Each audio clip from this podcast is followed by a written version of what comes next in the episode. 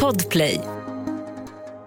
Välkomna till veckans spaning med Anna Jingede, Lena Ljungdahl och Meta Broddare.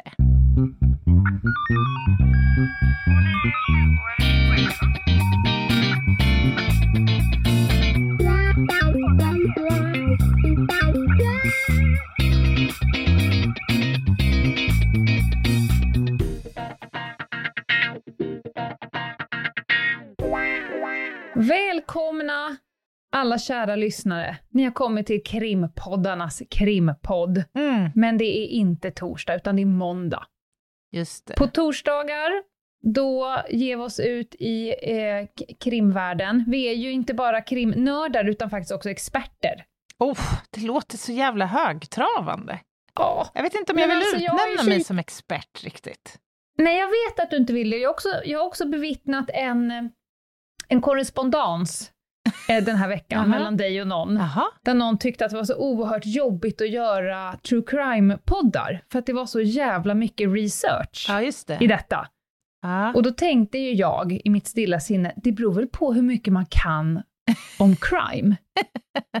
tänkte jag då när jag såg på, på den här uh, korrespondensen. Ja. Alltså, Både jag och ni, och, tänker och jag. vi gör ju ganska, då och då gör vi lite research till torsdagarna, men vad vi har, så att säga, lite mer nedförsbacke, och det är därför jag också har utnämnt oss till krimexperter, vi har alltså ägnat hela, hela din yrkeskarriär, förutom några år som tandläkare, Mm. hela min yrkeskarriär åt krim Mm. på ett eller annat sätt. Juridiskt, praktiskt, operativt, utredningsmässigt, själsligt, praktiskt, logistiskt har vi vevat i krimets alla rum. Mm. Och då är det ju lite lättare. Ja, men det är det ju i alla fall om man gör en faktabaserad podd. Men om vi skulle Ja, göra en så- podd som utgår från gamla eh, kriminalfall, då skulle vi tvingas ner i mikrofilmsarkiven och biblioteken. Och, Absolut, det hade vi varit. Men vi hade också fått göra lite mer research om du och jag bara hade tyckt det varit jävligt roligt med segling och fått för oss att låt oss starta en seglingspodd. Jag tycker ju att båtar är fina och vatten är ju härligt. Någonstans där hade vi ju fått börja så här, vad är fram och bak på en båt? ja. Ja. Hur får man den liksom att, att vad det nu heter, gira? Jag har inte, alltså det är lustigt, jag har inte riktigt tänkt på det så, men det, det är ju faktiskt jämförbart. Det är ju det är ett ganska djärvt grepp att, att börja podda om någonting som man egentligen inte, ett ämne som man egentligen inte vet någonting om. Exakt, men man bara tycker att det är så himla himla kul med död. Ja. ja. Så låt oss podda om död, fast jag kan ingenting om död. Jag skulle säga guts. ja, faktiskt. Mm. Du har rätt. Men idag är det i alla fall måndag och på måndagar är väl vi där som andra då kanske är. Vi är väl på måndag ungefär där vi hade varit om vi hade poddat om segling. Det vill säga, Eller vad Vi som helst aning. annat än krim. exakt, exakt. Och där, då och då så får vi en spaning av Meta Brodder där vi har ganska djup och köttig, i alla fall egen reflektion längs vägen. Mm. Och ibland så kastar hon på oss hårda krocketbollar i ansiktet istället för en mjuk pilatesboll. Just det. Och så står vi oss lite slätt. Mm, verkligen. Idag har vi lyssnat på spaningen i förväg. Det har vi gjort. Själen behövde det. Mm, verkligen. Mm. Eh, och ni som har följt eh, Meta Broddares Instagram, där hon heter School of Broddare, ni har ju eh, kanske fått en mental förberedelse inför vad som komma skall. Men för er andra så säger vi tack och förlåt nu när vi trycker på knappen. Mm.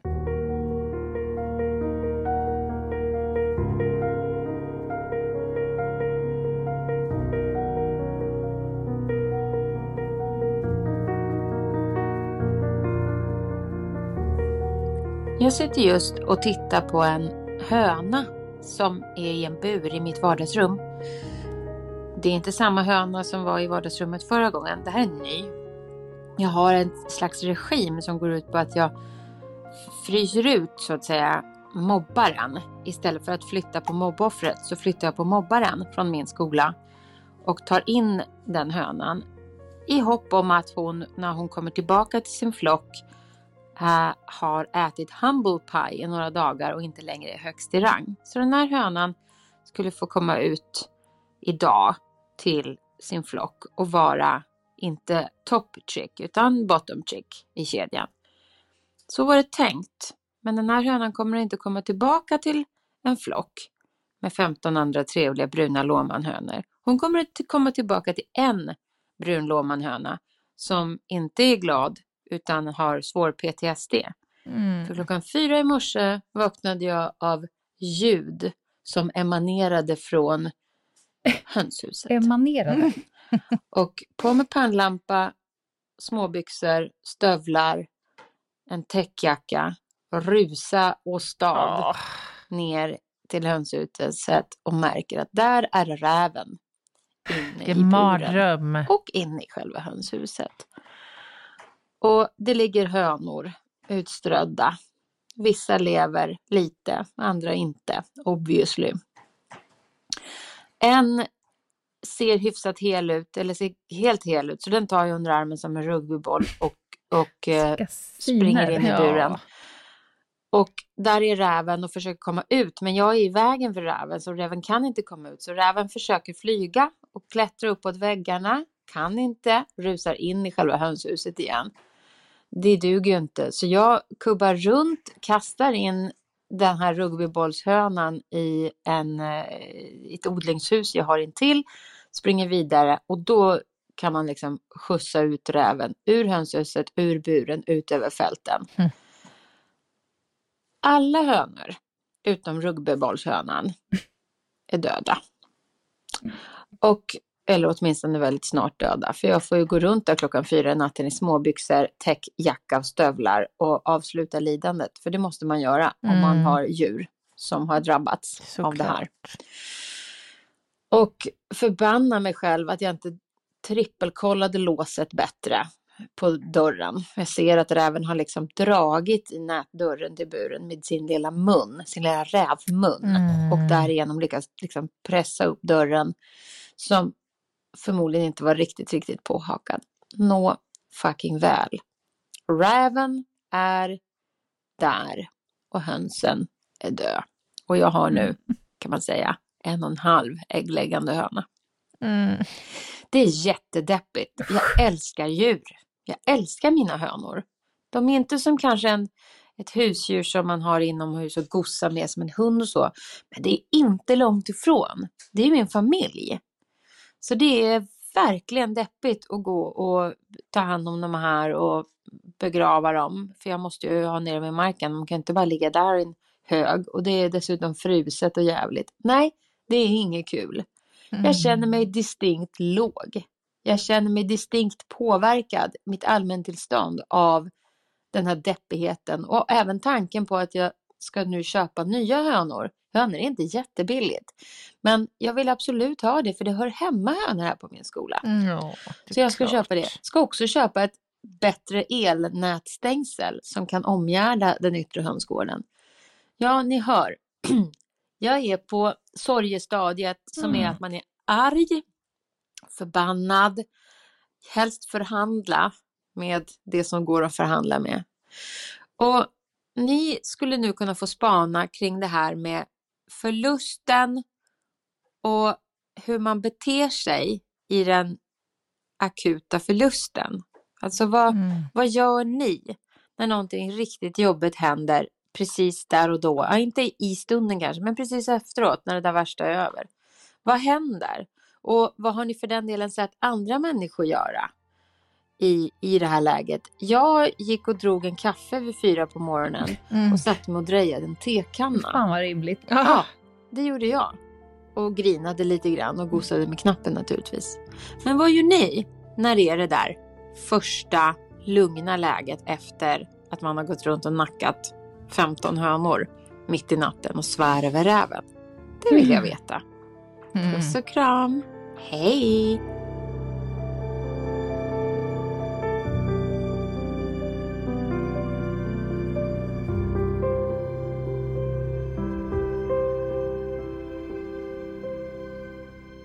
Oj! Alltså det är så, det är så förfärligt. Jag grinade ögonen ur mig när jag hörde den. eh, i morse och Mm. jag blir tårögd igen. Ja, fruktansvärt. Ja, inte så mycket. Jag har ingen direkt relation till hönorna, men man hör ju metas liksom på... Mm. Hon sa ju att hon befinner sig i sorg och i en eh, väldigt låg Mm. nivå. Det hörs ju. Ja, verkligen. Också en sjuk syn mm. att springa runt. Jag vet inte hur många av, av oss, er, som hade liksom gått in i handlingskraftens... Eh, det finns nog några som bara hade kanske stängt dörren och Mm. lagt sig ner på dörrmattan och hållit för ögon och öron. Mm.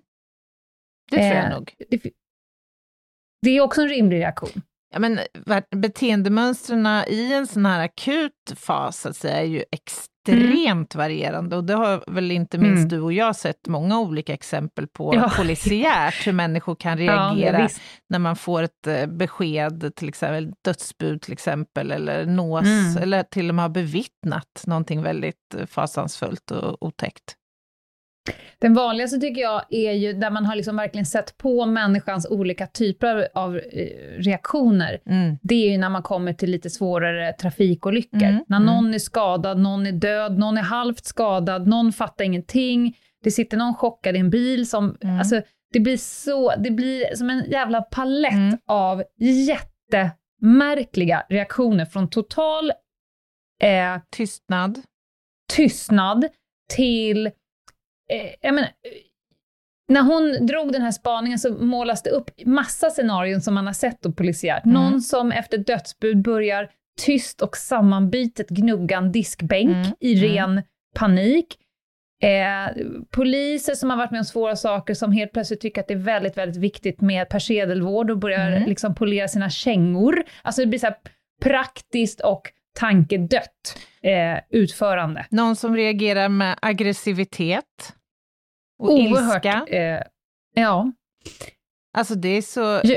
Jag, jag kan nämna, jag fick själv ett dödsbud när jag stod på skjutbanan i Västerås och var ja. precis eh, nybakad polis. Det var dagarna innan ex, vad heter det, examensceremonin i Stadshuset.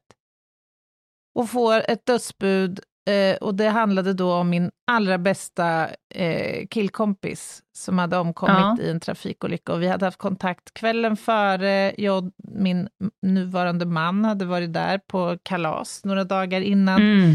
Jag hade en tajt relation och han hade dessutom släktingar som var i, befann sig i den polisiära miljön, så att säga. Så jag fick det här dödsbudet och det var nästan filmiskt. Jag, jag visste inte att man kunde reagera så av chocken. Först bara falla ihop som en säck potatis på, på marken. Mm. Sen tömde sig hela maginnehållet. Alltså, Ja. bara en akut fysiskt liksom, påslag Ja. som satte alla kroppens system ur balans. Mm. Jag lät det bara passera, men att lämna dödsbud till någon som står på en skjutbana. Jag vet inte om val av... Det var så här att vi hade haft övningar en hel dag och jag, när jag tittar till på telefonen så ser jag att jag har missat typ 30 Aha, samtal. fattar. Jag fattar. Varav- Det är ingen som har valt att gå fram Nej. till dig när du står med en kula i nej, loppet. nej, nej, Nej. det var det inte. Men tur. hälften av de här samtalen var från eh, Dale, min man, och den andra hälften var från eh, han som hade gått bort, eh, sambo. Jag fattar. Ja, men alltså den reaktionen, alla reaktioner är ju på något sätt, det är normala reaktioner på en onormal Mm. händelse. Mm. Jag själv när jag fick, eh, inte dödsbud, men någon form av halvt dödsbud på mig själv, du har cancer, vi vet inte om du ska överleva. Då gick jag ju rakt upp till den lokala Konsum och tog tag i en människa som var för full och ägnade hela mitt liv åt att försöka få hem den här människan en stund, Mm. medan min kompis stod chockad bredvid och bara så här, varför gör du det här just nu? Ett poddtips från Podplay. I fallen jag aldrig glömmer djupdyker Hasse Aro i arbetet bakom några av Sveriges mest uppseendeväckande brottsutredningar. Går vi in med hemlig telefonavlyssning och, och då upplever vi att vi får en total förändring av hans beteende. Vad är det som händer nu? Vem är det som läcker? Och så säger han att jag är kriminell, jag har varit kriminell i hela mitt liv men att mörda ett barn, där går min gräns. Nya säsongen av Fallen jag aldrig glömmer på Podplay. Ett poddtips från Podplay. I fallen jag aldrig glömmer djupdyker Hasse Aro i arbetet bakom några av Sveriges mest uppseendeväckande brottsutredningar. Går vi in med hemlig telefonavlyssning och, och då upplever vi att vi får en total förändring av hans beteende. Vad är det som händer nu? Vem är det som läcker? Och så säger han att jag är kriminell, jag har varit kriminell i hela mitt liv men att mörda ett barn, där går min gräns. Nya säsongen av Fallen jag aldrig glömmer på Podplay. Om jag ska bara plocka upp det från det absolut deppigaste hålet som vi har hamnat i Mm. och göra lite eh, mer kunskapsmässigt. Så att jag är utbildad på att bli utkastad till olika situationer när människor behöver emotionellt krisstöd. Mm. Och, och det är ju allt från att ha slagits med räven och försökt rädda den enda hönan som överlevt, till trafikolyckor och dödsbud. Och då Mm. säger man så här, ju fler stressorer som är representerade för dig, desto allvarligare och mer komplicerade reaktioner kan man tänka sig. Mm. Och när jag lyssnade på Metas eh, upplevelse, det finns ju tre huvudstressorer. Och det är ansvar i en av dem, och eh, känslan av ansvar blir ju någon form av skuld, och det pratar hon ju om Mm. lite, att hon skulle ha gjort det på något annat sätt med den här dörren. Och det kan ju leda till en reaktion så som ett ältande, Mm. Mm. ens inre mola- moraliska väktare börjar dra igång. Eh, hade jag kunnat göra något annorlunda? Tänk om. Eh, allt från det första min tanke är, vad fan har jag levt fel? Vad ska jag göra? Varför har jag Mm. blivit sjuk? Till dig? Eh, kunde det här ha stått? Alltså det, det finns så många Mm. man måste liksom igenom det. Och ju mer obvious det är att du hade kunnat påverka situationen, kanske, desto mer känsla av allt från överlevnadsskuld Mm. till skuld att man har gjort något fel. Nästa känsla är hot. Eh, och den kanske inte är iklickad nu för Meta i det här, men där är ju känslan ilska eller rädsla. Mm. Och då kan man ju gå in i kamp, flykt eller avvakta. Alltså jag ligger lågt och så vidare. Det här är en ganska hög energisk känsla. Där var jag för inte så många veckor sedan, när jag hade stött på de här douchebagsen inom vården, Mm. Just det. som hotar mitt eget hälsotillstånd Mm, mm. och min framtid genom att bete sig som as. Och då reflekterade jag, eftersom jag då har gått utbildning här, så reflekterade jag att jag är en sån här person som, eh, jag börjar inte kampa, jag börjar inte fly, utan jag hamnar i den här iskalla, jag ligger lågt. Mm. Jag gör en plan. Men, och tankar på att jag ska förgöra er och så vidare klingar liksom sedermera av. Men det är ju en stark Mm. känsla när något hotar en. Och sen sista som då Meta i det här fallet är den starkaste av hennes olika stressorer och det är ju förlust. Och känslan är sorg. Mm. Den är lågenergisk, den kan innehålla en stor portion av förvirring. Mm. Och ju fler stressorer representeras, så i hennes fall är det både förlust och ansvar, Mm. Mm. som är en jävligt dålig cocktail. Eh, och hon tog en kopp kaffe vid 04 efter att ha slagits med räven och försökt rädda vissa hönor och behövt avliva andra. Mm. Så går hon och drejar en tekanna, vilket är en Mm. helt briljant Ja. lösning där och då. Och de här eh, reaktionerna kan ju eh, överlappa varandra och de kan komma i en ordning. Det kan vara en av dem först och sen kommer någon annan. Alltså morgondagen kan innehålla ett helt nytt smörgåsbord av känslor i hennes kropp.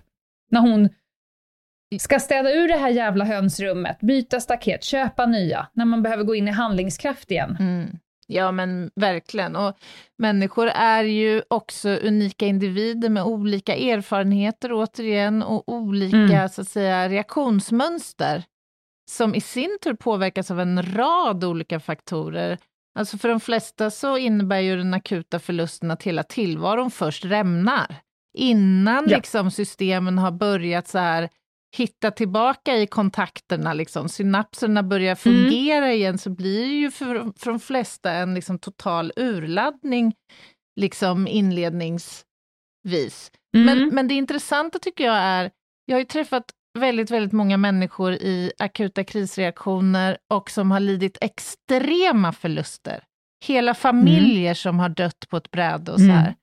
Och det som jag tycker är oerhört intressant och fascinerande är ju trots allt att hos de allra flesta inom en ganska snar tidsrymd efter den akuta krisen så infinner sig ändå en lust att leva, vidare Mm. och en strategi framåt.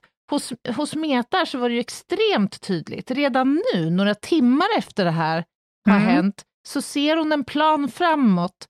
Hon vill skaffa nya hönor, hon ska skaffa ett, ett eh, elstängsel, hon ska se över låsen.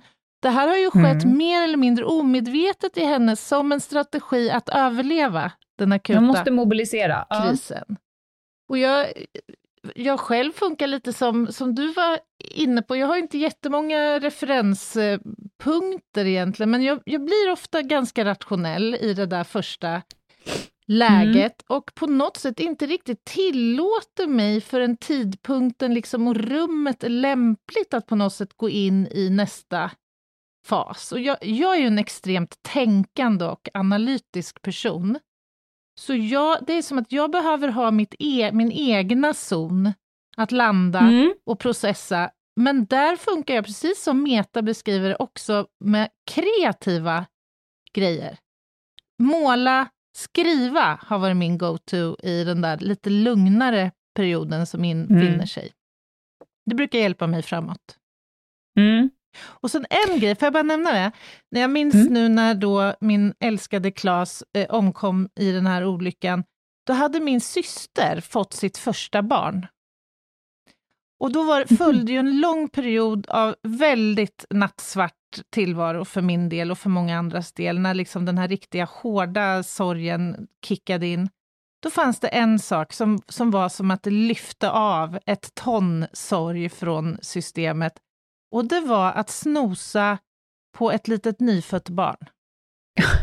Ja, the circle of life Ja. i, i den allra finaste formen. Verkligen. Någon dör här borta och det föds ett nytt liv här och så bara you claim to it. Ja, men faktiskt. Ja. Bara hålla det där lilla, sköra, Ja. fina Ja, livet. Det är en universal, alltså i min, i min djupaste period när jag själv eh, var på väg att dö, då var ju min egen son ett år. Så, så det var ju också någonting man liksom nästan bet sig fysiskt fast i foten. Du vet, han tog tag i droppställningen och sprang Ja. och jag sprang efter och tänkte så här, "Ah, det här är det bästa som kan vara just nu. Ja, Dra hårdare, sa jag, så att det gör ont i dropphålet på mig själv.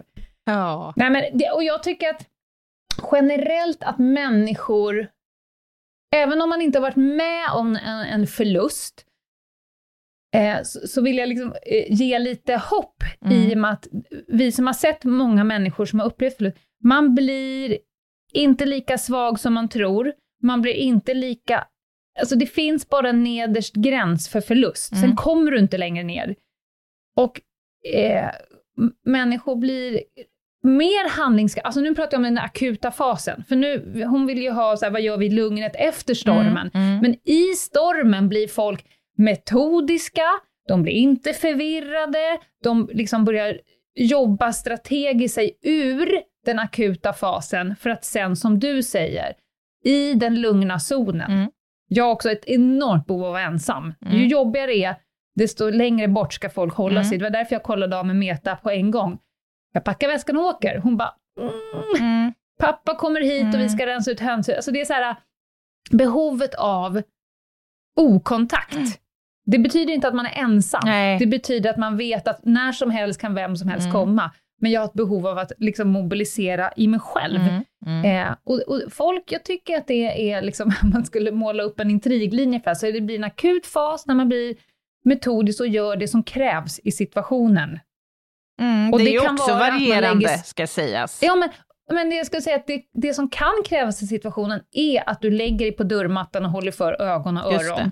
Det, Mm. det är Mm. att copa med, för det är ungefär vad du behöver just då. Det, det är ingen förlust, det är inte ett nederlag, det är vad du behöver. Det är en strategiskt val av din kropp och själ. Mm. Att just nu så blir det ännu värre om du går ut. Det är också en metod som är Mm. lika bra som någon annan. Mm. Eh, Du hade inte gjort så, det var det jag ville säga. Du hade inte reagerat så om livet stod på spel. Du hade fortsatt jobba om du hade behövt det. Mm. Om ditt barn hade varit i, i klorna på räven så hade du inte lagt dig ner och blundat och så vidare. Nej, och Men sen kommer ju lugnet efter stormen och då, beroende på hur många stressorer som är igång, ens personliga förutsättningar, ens individuella egenskaper och så. Men det som är skillnaden nu mot, säg, På 70-talet var det lite så här Stålmansidealet, då var det ta en tablett och, och Mm. liksom Mm. lägg det på psyket typ. Och sen så kom ju eh, debriefing och så vidare. Men nu tycker jag, alla vi som jobbar med det här, att det finns en sån tillit till processen. Tillit till människans förmåga att läka sig själv. Mm. Med lite hjälp ibland. Mm. Men det kommer liksom lösa sig. Om det är att du ska dreja en tekanna, eller gå på cirkus, eller bara lägga dig och böla i två veckor, så är det det som du behöver Mm. i läkningsprocessen. Det kommer komma något på andra sidan. Ja, och det viktiga är ju att man kliver över i en läkningsprocess. Det, det, Mm. det som är allra mest eh, liksom, riskfyllt på, på längre sikt för utveckling av liksom, psykiska ohälsotillstånd och att man Mm. stannar kvar i traumat, det är ju att man inte bearbetar det på något sätt. Och jag tänker nu Ja. alla människor som befinner sig i krig till exempel, där, Ja. där man lider förluster varje dag. Och där du Mm. aldrig vågar, liksom stressorerna ligger hela tiden där och bara slår. Liksom. Du kan aldrig Mm. komma ner i den här liksom, lugna eh, fasen Nej, där du exakt. kan våga börja tänka Mm. framåt. Nya stressorer duggar fortfarande tätt. Mm. Det är en aspekt som, som vi kanske inte pratar så mycket om nu när det kommer många människor på flykt till Sverige till exempel.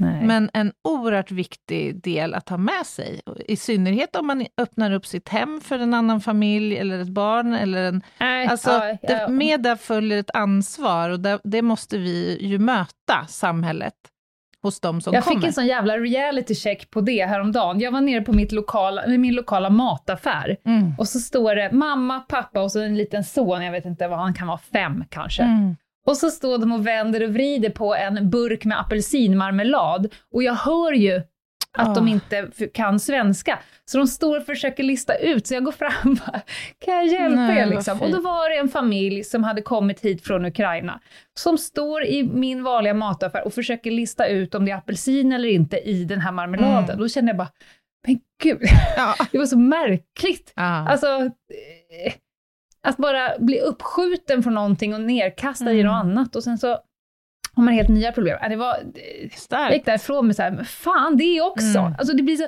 det är stort och litet Ja, i, i förlust. Och den stressorn av de här tre, ansvar, hot och förlust, som, som eh, ofta stannar kvar längst, den som är svårast att bryta, den som är svårast att mobilisera liksom, nytt ifrån, det är ju den här skuld, ältandet, om man har haft en egen del i det.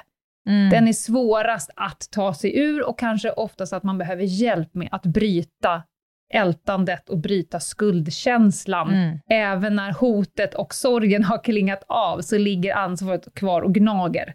Mm. Eh, så att, och det kan man kanske då behöva hjälp med att bryta den cirkeln. Ja, ja, verkligen. Och det skulle jag verkligen rekommendera alla att Mm. försöka få. Som sagt, för att... ehm, ja, alltså vad har vi kan- för tips för Meta nu? Hur ska vi hjälpa henne?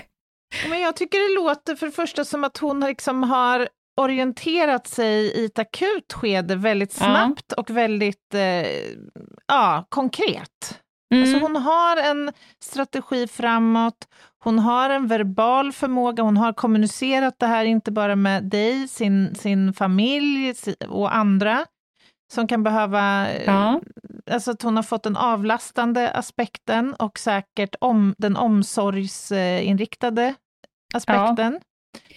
Och även om hon har ett behov av att liksom mobilisera ensam nu, jag vet att hennes eh, kära älskade, jag älskar hennes farsa och mamma, men de skulle komma dit och hjälpa henne med att liksom reda upp, Mm. eh, så, kommer jag, liksom, när jag kommer dit, be henne så spela upp scenariot igen. Alltså Mm. beskriv, för ibland kan man bara behöva berätta så här, vad fan stod du och hur kändes det? Och gud, lite så. För att Mm. det kan man behöva göra och sen kan man också svara så här, gud, det vill jag inte prata om. Nej, bra, då, är- då är det bra med det. Men eh, hon har ju också ut- uttryckt ett behov och det tycker jag är en sundhetsfaktor. Hon har i den här stunden behov av att återgå till ett normalläge. Mm. Det ska Mm. vara nya hönor, det ska Mm. vara nytt staket, det ska inte gå fel nästa gång. Mm. Eh, så det är väl där man kan kavla upp sina armar och hjälpa till i jakten på att hamna i normalläget så fort som möjligt. Ja, och vissa exakt. har inte behov av det. Vissa har behov när ens kära hund dör, har behov av att sörja i fem år innan man kan Mm. skaffa en ny hundvalp. Medan någon klickar hem en ny hundvalp dag ett, så det är så jävla olika. Mm. Ja. Lyssna på behoven som människor uttrycker i den fasen de befinner sig i och eh, se det som helt normalt att behovet kan vara helt annorlunda dag två. Ja, men och framförallt att det finns liksom inget rätt eller Nej. fel, eh, utan egentligen vad som får dig att må bättre, för stunden eller på längre Ja. sikt, kan vara vettigt. Ja, fy fan vad deppigt. Tung Och spaning. också en väldigt, väldigt sjuk syn när hon springer ut Verkligen. med pannlampa, småbyxor, med en höna som en rugbyboll under ena armen och försöker få ut rävjäveln ur bot. Men man får inte heller glömma bort att det här, hon, hon kliver in i det här scenariot från ett sovande läge. Ja, Hon det ligger och också. sover liksom minuten innan då, hon Mm. vaknar då av det här, och snabbt mobilisera och förstå vad det är som är på gång. Vad Mm. behöver jag för att kunna göra någonting överhuvudtaget? Och hur och vad ska jag mötas säger av och vi- se? När vi, Ja. Om man ska ställa några frågor till såna här personer för att hjälpa dem själva, då ställer man såna här saker som att eh, hade du kunnat göra något annorlunda i situationen? Alltså så att de själva får säga att gud, jag, jag agerade så jävla bra. Det är helt Mm. sjukt att jag lyckas gå från sovande Mm. till slagsmål med räv på två Mm. minuter. Vad fantastiskt att du räddade Alltså, att man själv får uppfatta att nej, jag hade nog inte, med given förutsättning så hade jag nog inte kunnat göra någonting annat. Det är svårt att döma sig själv med facit på hand. Om du hade vetat att räven skulle komma i natt, hade du Mm. fortfarande eh, gjort sådär med dörren kvällen innan? Nej, såklart inte. Men du visste ju inte det. Alltså, vi kan inte utvärdera vårt eget handlande utifrån slutresultatet. Den Nej, men- typen av etik kan vi inte hålla på med. Nej, men just att man faktiskt utvärderar sitt handlande kommer också hjälpa en vidare Ja. att kunna släppa den här känslan av att känna skuld, att jag borde kunna ha gjort mer och vad hade jag kunnat gjort annorlunda och allt det där. Ja. Mm. Kära Ja. Meta, vi känner med dig. Eh, det kommer att komma ett normalläge. Du gjorde eh, en fantastisk insats för hönorna på kort sikt och för dig själv. Eh, Mm. och nu gör vi som kungen. Vi säger, du är i lugnet efter stormen, det kommer komma ett nytt normalläge, vi kommer hjälpa dig. Vad bra! Och eh, på torsdag är det torsdag. Ja! Fint att du säger det, för vi har ingen som helst aning vad vi ska prata om på torsdag. Jo, det har, Har vi. vi?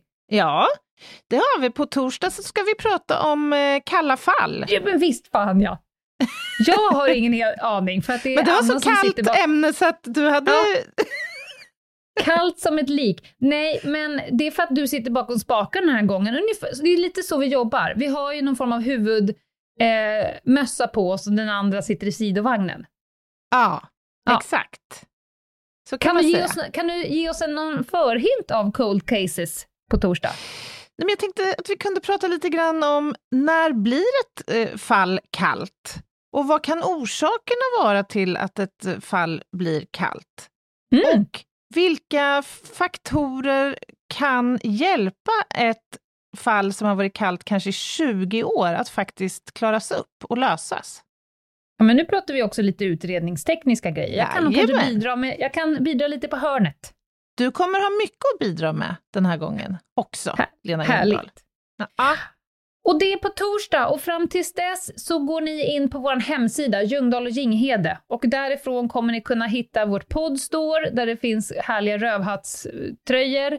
Ni kommer kunna hitta vårt Instagram, ni kommer kunna klicka er vidare till All Things Live där ni köper våra biljetter till hela vår livepodd som sker i maj. Mm, Och allt annat härligt finns därifrån. Vår mejladress finns där också. just det. Mm. Härligt! Ha en härlig vecka och vi hörs på torsdag. Ta hand om er! Bye. Bye.